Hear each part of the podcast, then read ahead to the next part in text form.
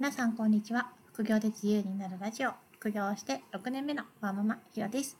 今日は本セドリの仕入れ実況中継ということで最近売ったなんか珍しそうな本を紹介します。タイトルから紹介するとドリル大全という本です。Amazon の説明文が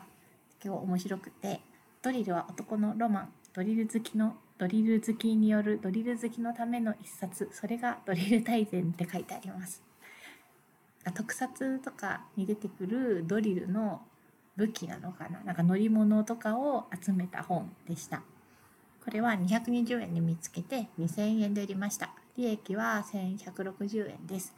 現時点での最安値は4500円ぐらいになってます。私が仕入れた時も最安値が4000円ぐらいだったんですけどそれだと長く売れないだろうなと思って2000円にしました。私がなぜ2000円にしたかというと、まキーパの価格推移のデータを見て決めました。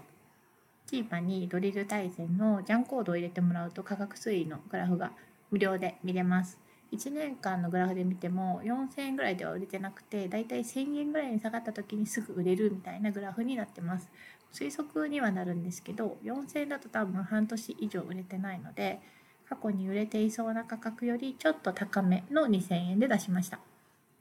仕入れた時のランキングは80万円ぐらいだったんですけど、2000円で出したら1ヶ月半ぐらいで売れましたね。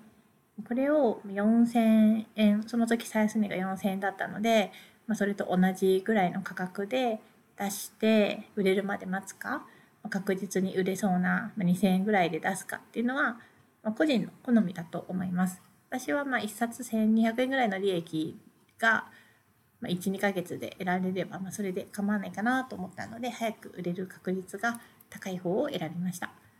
なんかこう人気の本、マニアックな本って感じだったので、待って高く売る選択肢も、まあ、ありはありかなと思います。中古出品が14って書いてあったので、これがもうちょっと少なかったら高く出す方を選んだかもしれません。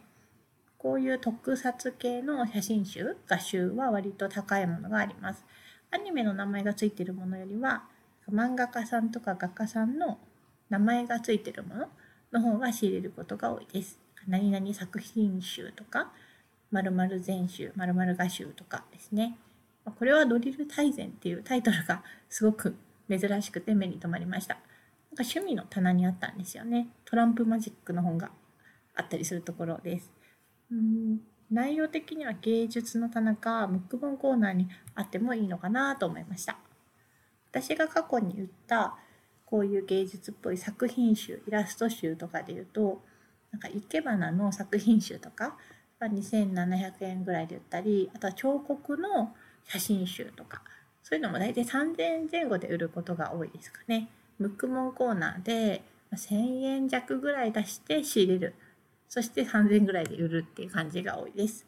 高値のもの見つけたと思っても回転率はよくチェックしてください。価格はその売れた時に決まるのでその高いものを見つけたと思って見た値段はちゃんと実体のある売れる可能性のある価格なのかなっていうのは一度疑問を持ってみましょう。キーパで無料で価格の推移が見れるのでそれを見てみるっていうのも一つです。仕入れの参考になっていたら嬉しいです。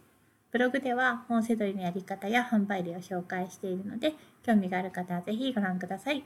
それでは次回の配信でまたお会いしましょう。ひろでした。さよなら。